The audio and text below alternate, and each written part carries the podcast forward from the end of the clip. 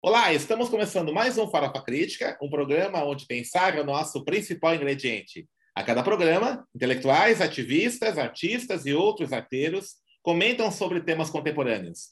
Farofa Crítica é uma produção do CELAC em parceria com o Departamento de Jornalismo e Editoração da ECA USP e apoio do Instituto de Estudos Avançados, o IEA da USP. Acesse o nosso canal youtube.com.br farofacrítica Inscreva-se e clique no sininho para receber notificações de novos programas. Também acesse os nossos programas no formato podcast na plataforma Spotify. Interaja com a nossa produção acessando nossa página no Facebook, facebook.com.br canal Farofa Crítica. Inclusive, você pode sugerir temas, convidados para participar do nosso programa. Acesse os nossos canais e avise os amigos, colegas, familiares para todos também entrarem na nossa rede de comunicação.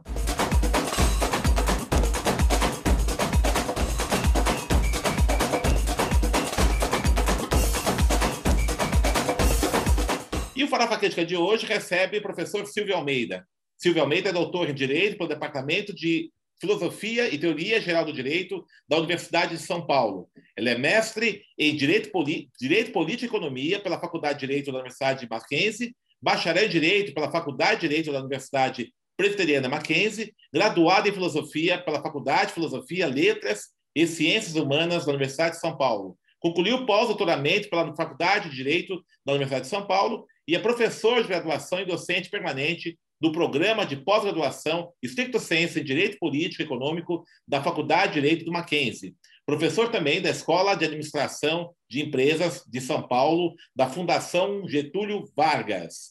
E também foi professor visitante da Universidade de Duke, nos Estados Unidos, e é atualmente diretor do Instituto Luiz Gama, autor do livro Racismo Estrutural. Silvio, obrigado por ter aceito nosso convite. Eu sei que a agenda é muito apertada, né? mas eu acho fundamental aqui a sua participação, particularmente agora está às vésperas do Conselho Universitário da USP votar a concessão do título de Dr. Honoris Causa para o grande Luiz Gama. E você é um estudioso da obra do Luiz Gama, inclusive foi um dos responsáveis pelo reconhecimento do Luiz Gama como advogado pela OAB, foi em 2016, me parece, né? Aconteceu esse ato. Fala um pouquinho do Luiz Gama, né, da importância é, da concessão desse título, honoris causa por Luiz Gama, e por que é, a USP ela tem aí o dever né, de fazer essa reparação para esse grande, grande intelectual negro?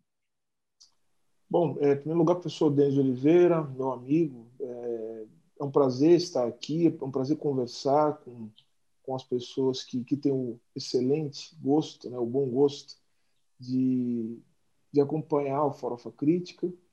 E a sua pergunta, é, Denis, é, ela, ela é muito oportuna, é, principalmente é, diante das circunstâncias em que nós hoje estamos aqui no Brasil. Né? É, por que Luiz Gama é importante? Porque Luiz Gama é, de fato, um, um farol, né? é um farol em tempos de, de escuridão, em tempos sombrios. É, a história de vida de Luiz Gama é uma história de vida que, em muito, é, nos inspira a continuar a luta por um país melhor, mas para além disso, a obra de Luiz Gama é uma obra, é uma obra também que nos dá um norte. É, Luiz Gama, para aqueles que não sabem, nos assistem agora, o Luiz Gama ele é o maior advogado da história do país. É, ele foi ele foi um homem escravizado, ele foi escravizado, isso no, em 1840, né, no século passado. É, ele nasceu em 1830, nasceu em Salvador, é, na Bahia, o que a gente sabe da biografia do Luiz Gama é contado por, por ele mesmo, né? numa carta que ele dirigiu a um, um, dos seus amigos, eles se comunicavam muito por cartas, então muito da obra do Luiz Gama são correspondências que ele trocava com amigos. Só que os amigos dele né, são, eram grandes intelectuais, né? ele trocava carta com José Bonifácio, Moço, com Lúcio Mendonça, né, José Patrocínio, é, enfim, é, ele, ele privava da amizade de Raul Pompeia, o escritor Raul Pompeia, e tantos outros. Né? É, ele era muito admirado, Rui Barbosa, enfim, era um, era um sujeito de, de, de, de profunda, é, de profunda é, capacidade também de entranhamento na vida intelectual, principalmente na vida intelectual paulista século XIX. Mas, de qualquer maneira, a vida de Luiz Gama não começa aí. Como eu já disse, ele, ele nasceu na Bahia em 1830, é, filho, né? E ele vai dizer na biografia dele, por isso que dizia, que ele é filho de uma africana livre, uma africana livre que se envolveu em insurreições é, que não prosperaram, né? Ele vai dizer mais ou menos assim. E a mãe dele é Luísa Maim, né? Ele falou: "Eu sou filho de Luísa Maim, né? Africana livre, que era uma mulher, ele vai dizer que uma mulher forte, uma mulher né, de, de, de luta, de fibra, enfim, e que ele não viu mais a mãe, até porque ele foi vendido pelo próprio pai aos 10 anos de idade, em 1840, para um, um fazendeiro, um contrabandista de Campinas, né, é, chamado Antônio Pereira Cardoso. É, o Luiz Gama ele, ele não foi comprado, né, porque à época se tinha a ideia de que pessoas escravizadas da Bahia, negros da Bahia, eram muito rebeldes e, portanto, é, eram muito difíceis de, de, disciplinar. Então, ele foi, ele era colocado como refúgio, né? mas mesmo assim ele era recusado. Ele fala isso na carta.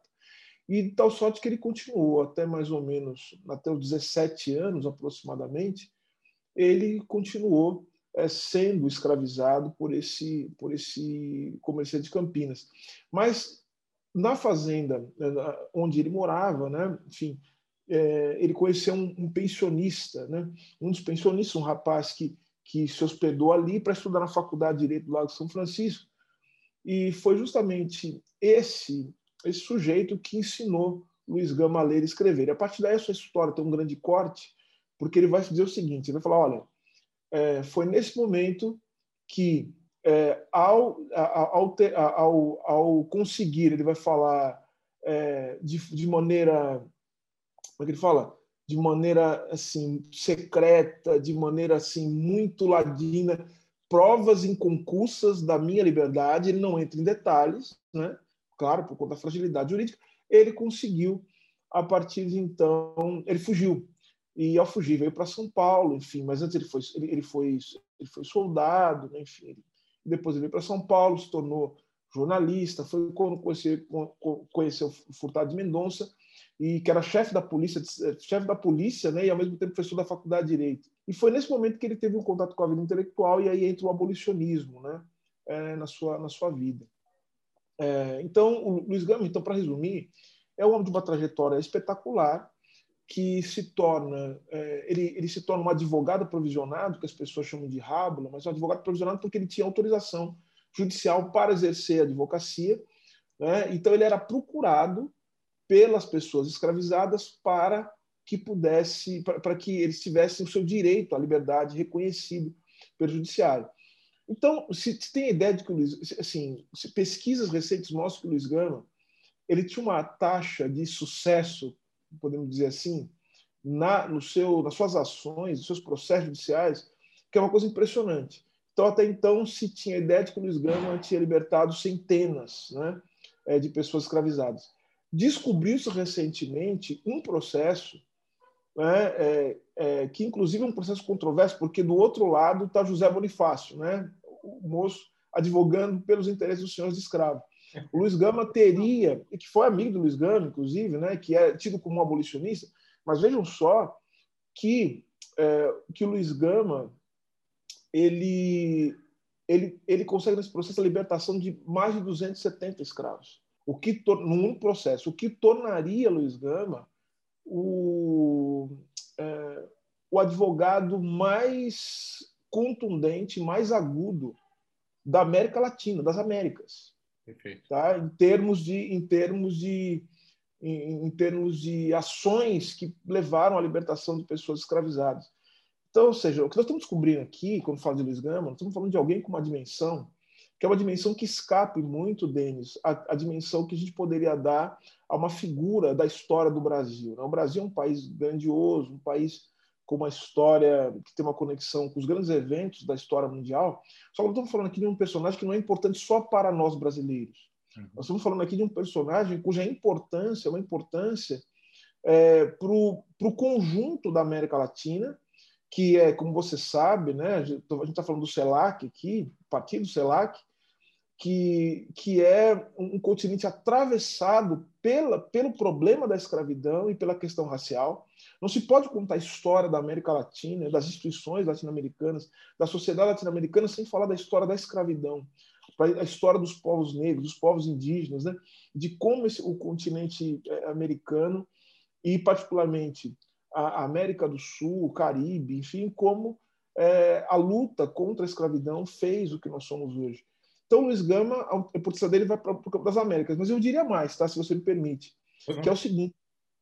É, eu quero repetir aqui a frase do professor Luiz Felipe de Alencar. Ele vai dizer: o Luiz Gama, não, o Luiz Gama é um herói de dois mundos. Ele não é um herói apenas do Brasil. Nós já sabemos que nós somos do Brasil, né? é da América é, de uma maneira geral. Mas o Luiz Gama é um herói da África, é um herói da diáspora. Por quê? Porque a luta dele não foi apenas contra a escravidão, tal como ela se estabelecia no Brasil. A luta de Luiz Gama foi uma luta contra o tráfico, né? contra o tráfico. E o tráfico, na sua conexão com o mundo né, do capital que se formava naquela época. Então, Luiz Gama lutar contra é, a, a, a, lutar contra a escravidão no Brasil, ele mobilizava também argumentos contra o tráfico. Certo. Contra o tráfico. E ao fazer isso, ele também se colocava como um herói da diáspora.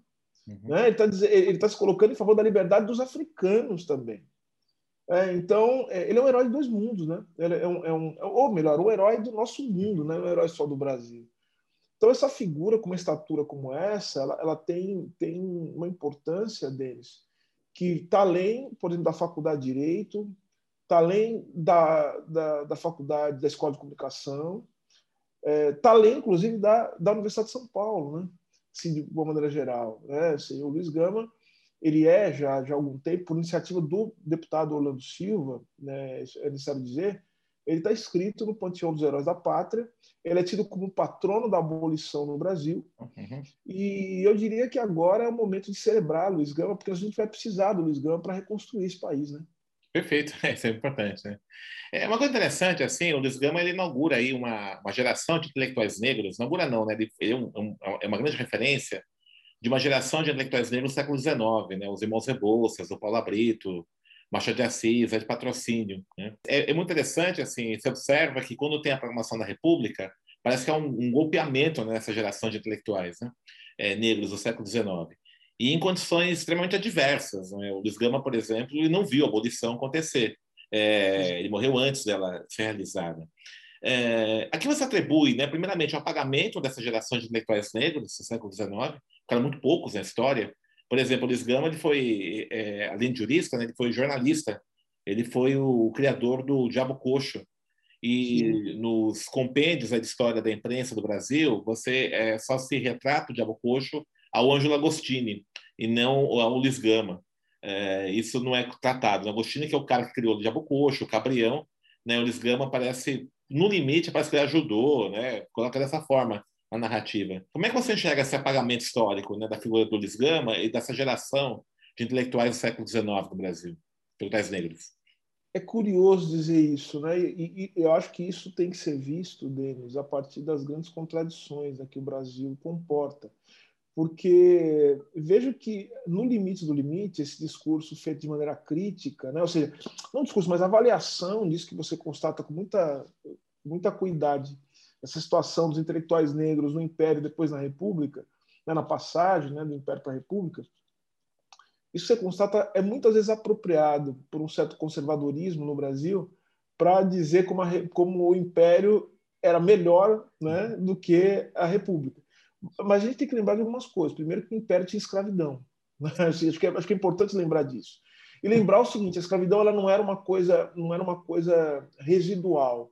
A escravidão era o ambiente, era aquilo que possibilitava a reprodução da vida material. É, é, é o que eu costumo chamar, junto com o professor Júlio Veloso, é, era uma sociedade que estabeleceu um pacto de todos contra os escravos. Todo mundo tinha escravo. Uhum. Ou quem não tinha queria ter um escravo.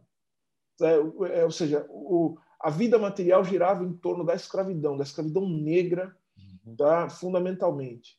Então, sob circunstância nenhuma, se pode dizer que o império era mais favorável. O que acontecia, o que acontece, é que você tem uma reorientação, é, é, mais do que isso, você tem uma, uma, uma reordenação da vida institucional, política e econômica no Brasil, que vai estabelecer um papel para o negro, e vejam que, que contradição, né? que é um papel de absoluta marginalidade.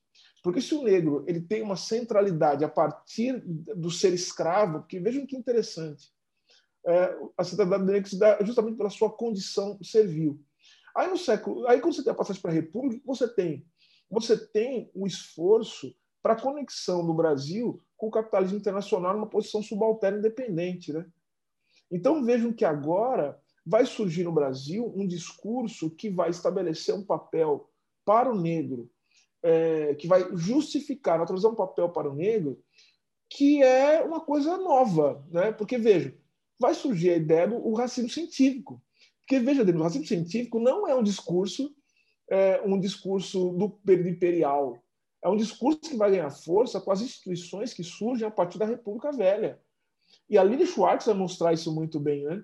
Uhum. Seja, é um discurso que vai concatenar que vai concatenar uma série de instituições que vão ganhar muita força nesse momento em que é preciso reorientar o Brasil para ser um país um país que vai servir aos propósitos do capitalismo internacional a partir né, da, enfim algo que é histórico no Brasil mas que vai ganhar um outro sentido a partir da, da, da, da, da, da enfim, da instalação das oligarquias agrárias da República. Perfeito. Né? Então vejam que o negro nesse sentido, ele vai, o negro, o negro ele vai, ele vai, ele vai ganhar, é, ele vai ganhar um sentido dentro de uma economia que se serve do trabalho rural, né? um trabalho rural que é um trabalho é um trabalho sem proteção, é um trabalho em que o mercado interno não, não interessa, porque veja, se você se o mercado interno não interessa, se o que a gente faz é para produzir para o mercado, mercado internacional, por que eu vou valorizar e dar direitos é, para quem está aqui no Brasil e para trabalhador aqui no Brasil?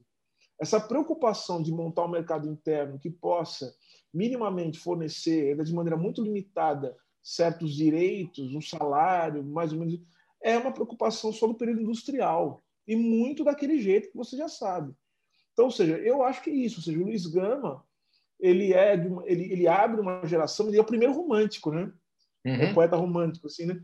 Ele é de uma, da, da, é, enfim, veja, ele vai abrir essa geração intelectual, esse impulso intelectual, e depois esse impulso que vai ser muito alimentado pelo abolicionismo, né? A gente sabe disso, mas depois a gente vai ter toda essa rebordosa que está falando, que é a República Velha. A República Velha é uma república em que a gente passa, eu costumo dizer, da escravidão para o racismo estrutural a partir da lógica da República. Né? Ou seja, uma nova conexão com o capitalismo internacional.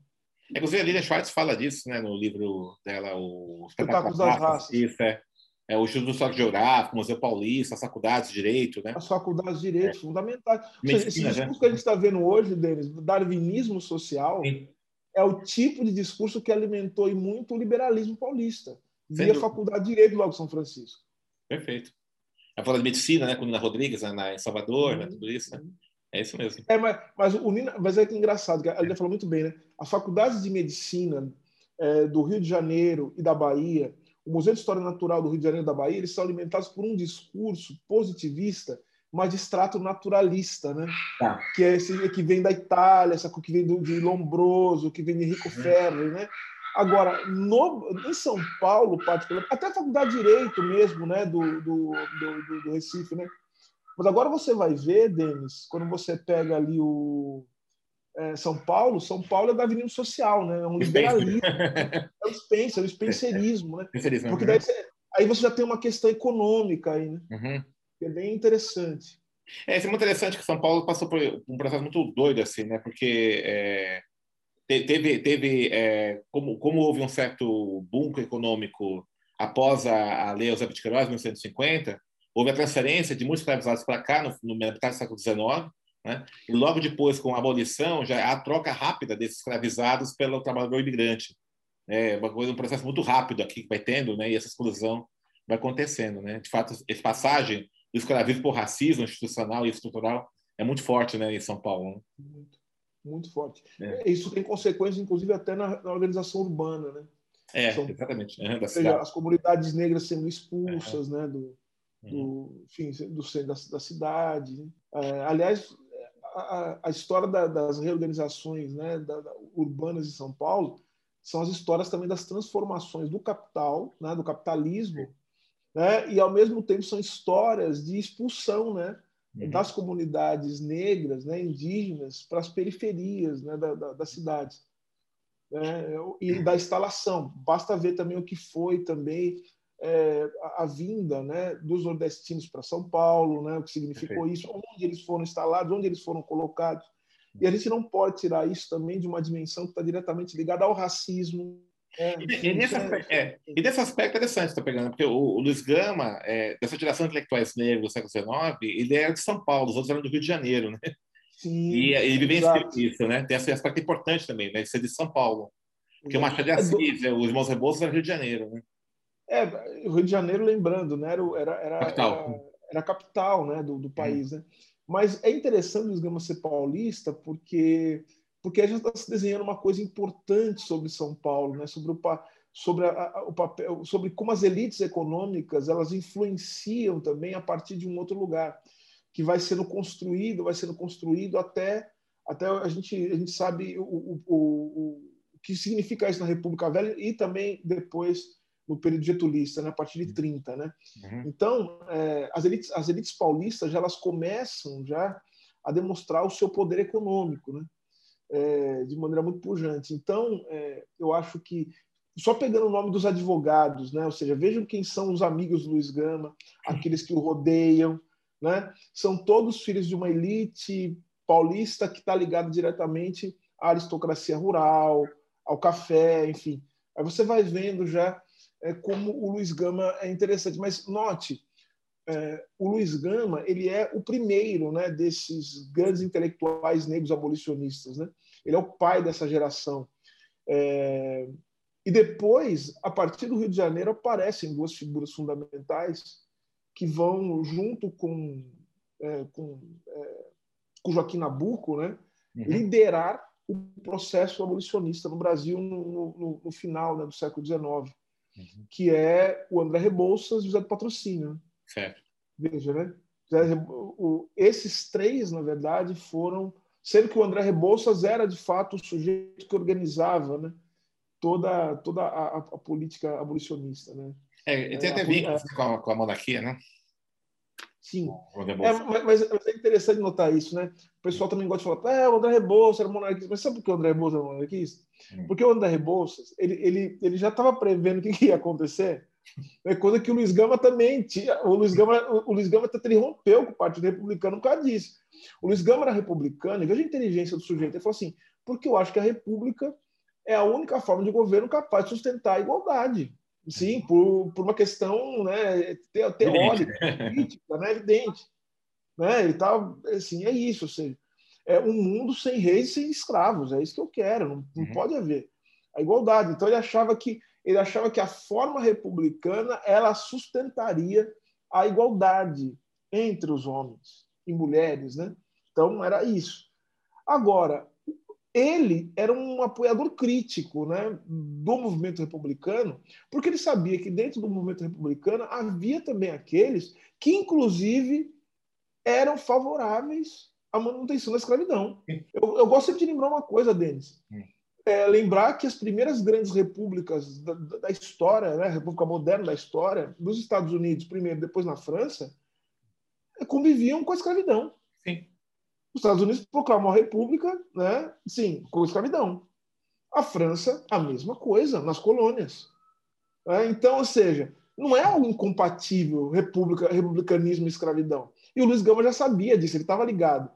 O André Rebouças também estava ligado nisso.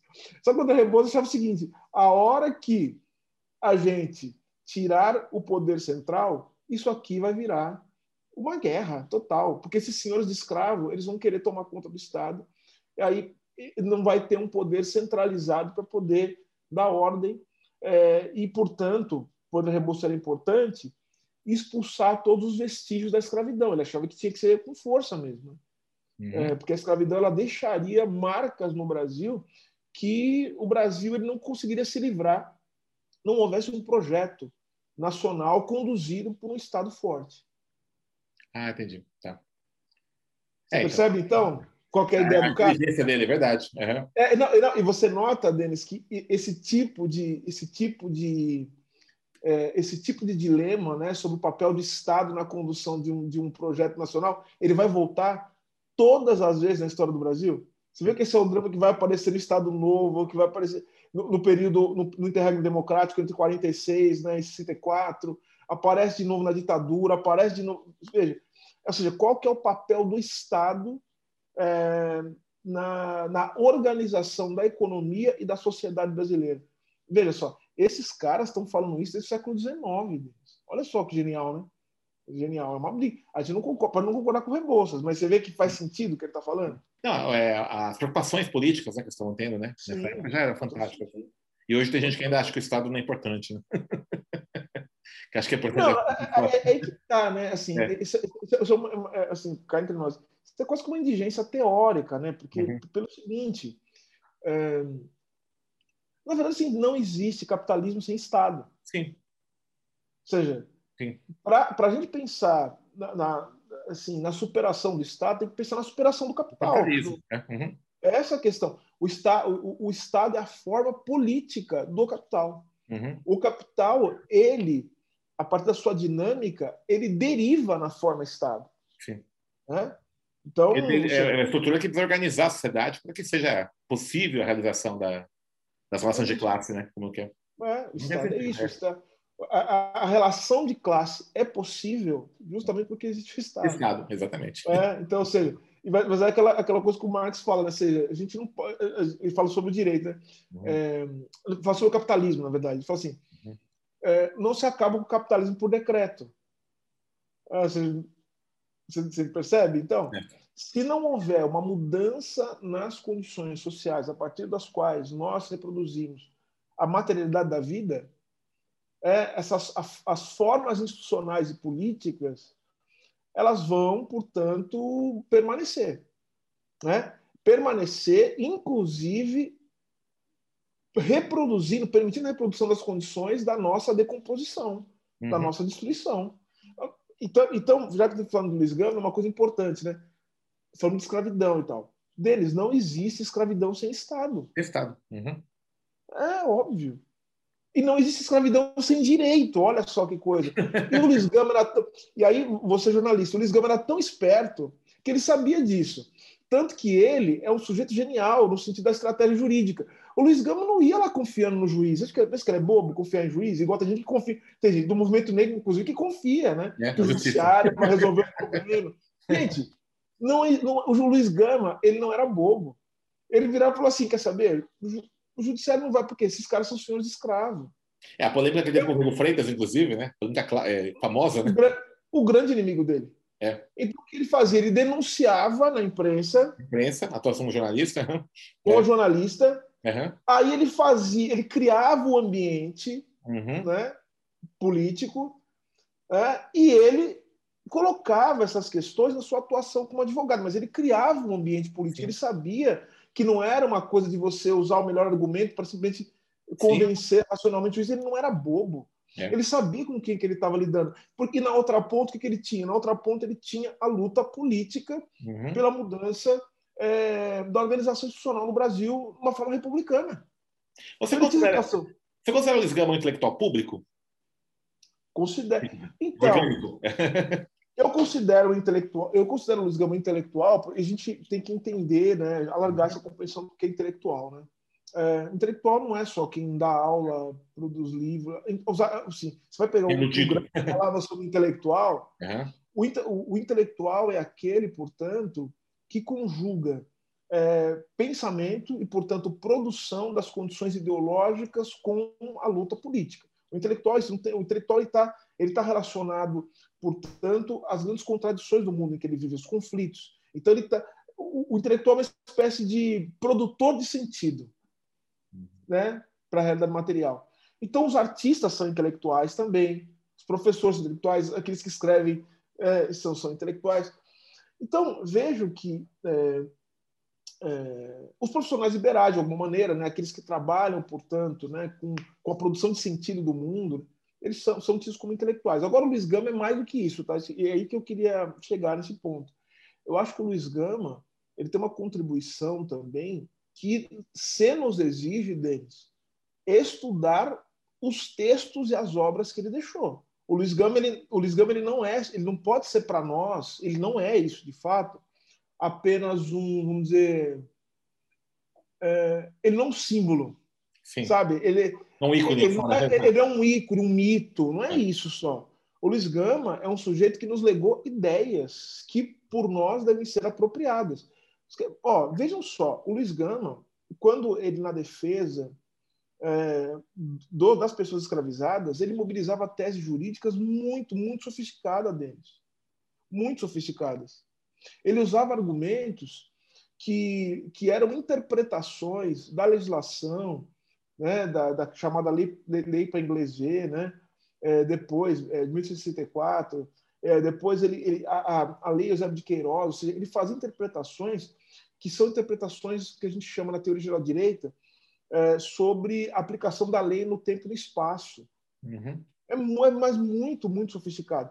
Fora isso, ele juntava isso com uma, uma retórica liberal, no sentido de pensar o liberalismo político tal como ele foi construído a partir de um movimento revolucionário, transformador. Tá? Essa radicalidade, né? É, a radicalidade, né? ou seja, é, ele está é. Tá pensando o liberalismo a partir do extrato radical do liberalismo, em conjunção com a prática revolucionária, transformadora realmente. Né? É, então, vejam que é, Iris Gama era um, era um escritor, um literato, era um poeta, um jornalista. Então, vejam, ele é um intelectual na acepção assim, mais ampla do termo, né? É, mas ele é um intelectual também, Denis, naquilo que nós entendemos como sendo um produtor de ideias que nos conduzem né, a novas conclusões e possibilidades outras de interpretação da realidade que nós vivemos. Uhum. Eu considero, particularmente, eu e outras pessoas, a professora Lígia Ferreira, né, já falamos dela aqui, né, é, consideramos o Luiz Gama um, um, um, dos grandes nomes do pensamento social brasileiro. Tá? Tá? Eu acho que o Luiz Gama, essa tem que ser a dimensão. Só uhum. que assim, Denis, é, é, assim, ninguém fala assim, eu sou importante. Na verdade, nós é que temos que, tal como se faz com outras pessoas que são fundamentais para o Brasil, quer ver, vou citar uma pessoa aqui que eu acho que é, eu acho que nos últimos tempos tem sido resgatada, para além da sua dimensão política, é, e é bem mais recente que o Luiz Gama, para entender o Brasil, é a Lélia Gonzalez. Sim. Uhum. Que eu acho que é uma assim, eu acho que a Lélia Gonzalez é uma intelectual assim, impressionante, cara. Ela tem que estar entre os grandes pensadores, né? é, da sociedade brasileira. Então, o que a gente tem que fazer? E eu falo com muita tranquilidade. Às vezes, para a gente fazer isso, a gente precisa tirar a pessoa do mito e começar a estudar de fato a pessoa. Certo. Sabe? Tem que ler os Luiz Gama, tem que interpretar, tem que, tem que escrever sobre ele. Publicar, né? Doutorado, publicar, colocar importância, confrontar as ideias dele. E confrontar no sentido, inclusive, até às vezes discordar, se for o caso, porque a gente faz isso com os intelectuais. Claro. É, ou seja, às vezes, para a gente continuar né, seguindo a trilha de alguém que nos inspira, é preciso muitas vezes discordar, uhum. né? mas dentro né, de, uma, de uma lógica né, de uma lógica que é, que é seguida pelos intelectuais, né? por aqueles que conhecem a tradição do trabalho acadêmico. Então, acho que é isso. A gente precisa resgatar essa dimensão. Acho que o Luiz Gama, assim, resgatar a dimensão, a dimensão mítica dele, a dimensão que coloca ele como o patrono da abolição, como um dos grandes heróis da história do Brasil, isso aí ele tem que ser. Só que ele também tem que ser estudado. Uhum. É? Ele tem que ser estudado. A gente precisa se debruçar sobre a obra dele. Como pensador social. Uhum. Pensador da, da, da, sociedade brasileira que muito tem a dizer para nós. Uhum. Acho que é por aí. Perfeito. Para concluir, assim, Silvio, o, a Universidade de São Paulo ela foi criada em 34 por, por essa oligarquia paulista. é, após a derrota em 32, né, com o objetivo aí de é, resgatar, o objetivo da carta de fundação da USP era essa, né? É, é recuperar a hegemonia paulista é, perdida. Não, é, Denis, eu, eu, nunca mais esqueço no manual. Eu, essa é uma coisa. Se opor ao governo autoritário de Getúlio Vargas. Exatamente. Está escrito assim, Manual do Calouro. Manual Ou do seja, Calouro. é nós contra o Brasil. Contra o Brasil. e agora, esse ano, a USP está celebrando que, pela primeira vez, mais de 50% dos alunos é, vêm de escola pública. Né? Foi a última universidade a adotar cotas raciais, foi difícil né, a USP adotar, ainda tem problemas né, em termos de política de permanência.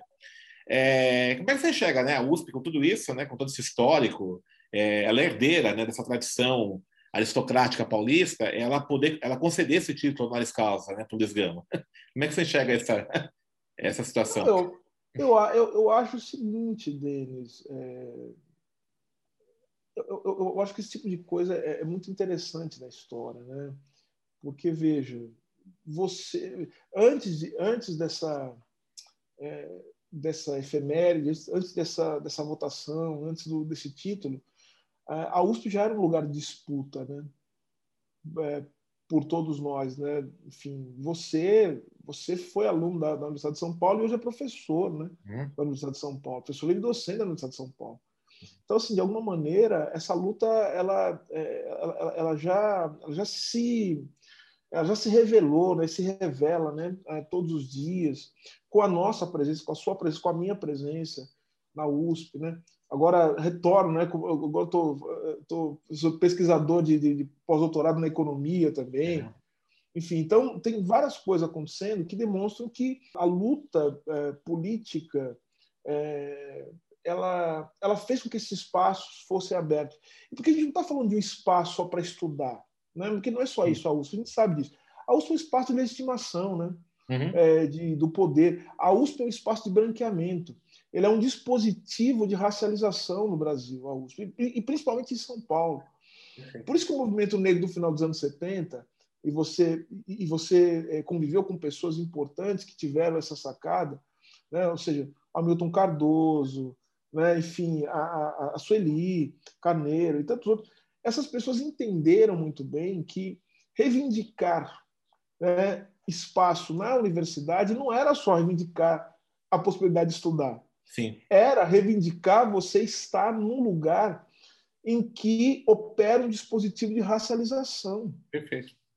Bagunçando completamente né, toda essa, essa dinâmica de produção da raça, porque você sabe, né, porque você é um pensador é, dessas questões, as instituições elas são dispositivos de criação da subjetividade racial. Uhum. É, e a USP faz parte disso, né? A escola, a escola de direito da USP, né? É, enfim, a gente, o papel histórico que teve nisso. Então, eu acho, Denis, que é, agora o Luiz Gama ser reconhecido, porque, assim, vamos lembrar, é, o Luiz Gama ele, ele, já, ele já tem uma sala né, com o nome dele na, na Faculdade de Direito. Ele é o único não professor a ter um, um nome numa sala. E agora, isso que começou muito, foi um movimento muito que você fez, viu, Denis? Acho que tem, tem que ser reconhecido publicamente. Né? Que resultado de conversas que, que nós tivemos, enfim, mas que você foi o sujeito que, que encampou de maneira muito forte essa, essa homenagem, que provavelmente esperamos seja aprovada né, pelo, pelo Conselho Universitário, que é de dar o título de doutor para o Luiz Gama. Acho que, é, acho que é muito justo. Eu acho que isso coloca o Luiz Gama cada vez mais no imaginário social como uma figura é, como uma figura importante para a história do Brasil. Isso para nós é muito importante, porque ter um homem como o Luiz Gama, uma pessoa como o Luiz Gama, inserida no imaginário popular, como doutor honoris causa da Universidade de São Paulo e, eu sempre gosto de repetir isso, o maior advogado da história do país, isso é muito importante. Nós precisamos de norte, Denis, de inspiração, né? É, e saber que a gente tem o Luiz Gama junto conosco é fundamental. Perfeito, muito bom. É só, só para encerrar, é, é, o, o, Instituto Luiz Gama está com algum curso que você preside, alguma atividade? Quem quiser conhecer o site, como é que está? Então, tem o site do Instituto Luiz Gama, né? é institutoluizgama.org.br, para quem quiser visitar. É, nós temos uma série de atividades. É, agora, é, no próximo semestre, vamos lançar uma agenda de cursos, uma reestruturação do Instituto. A gente está muito, muito feliz aí com as coisas que, que, que aparecem em perspectiva. Feliz porque a gente, na verdade, vai ter a possibilidade de, de, de ajudar mais as pessoas é, diante do cenário sombrio né, que a gente que a gente está vivendo. Né? Então, assim, o Instituto Luiz Gama nasce para isso, para ajudar as pessoas e a gente ficar feliz quando a gente pode ajudar as pessoas durante uma situação de adversidade como essa que a gente está passando. Bom. É isso. Então, obrigado, Silvio. Então, institutoluizgama.org.br, quem quiser acessar aí as atividades, conhecer o Instituto, né, que o professor Silvio é, preside, está aí, é o site, só clicar lá e ver as informações. Então, Silvio, muito obrigado pela entrevista, né? Vamos ver se a gente, o conselho aprova aí, né? Faz essa reparação. Vamos lá, vamos torcer. Vamos torcer. Não, então, é fundamental. Obrigado, então. Estamos encerrando mais um Farofa Crítica, que hoje entrevistou o professor Silvio Almeida. Nós falamos sobre o Luiz Gama, né? Vamos ver se a USP aí tá, cumpre né, um papel importante em aprovar é, a concessão do título de Dr. Honoris Causa nesse dia 29. Acesse nosso canal, youtube.com.br inscreva-se e clique no sininho para receber notificações de novos programas. E para encerrar, não podia ser outra coisa senão uma troca burlesca do Luiz Gama. Que mundo, que mundo é este? Do fundo seio desta alma, eu vejo que fria calma dos humanos na fereza. Vejo livre feito escravo, pelas leis a prepotência, vejo a riqueza em demência, postergando natureza, a que tardia face necessária.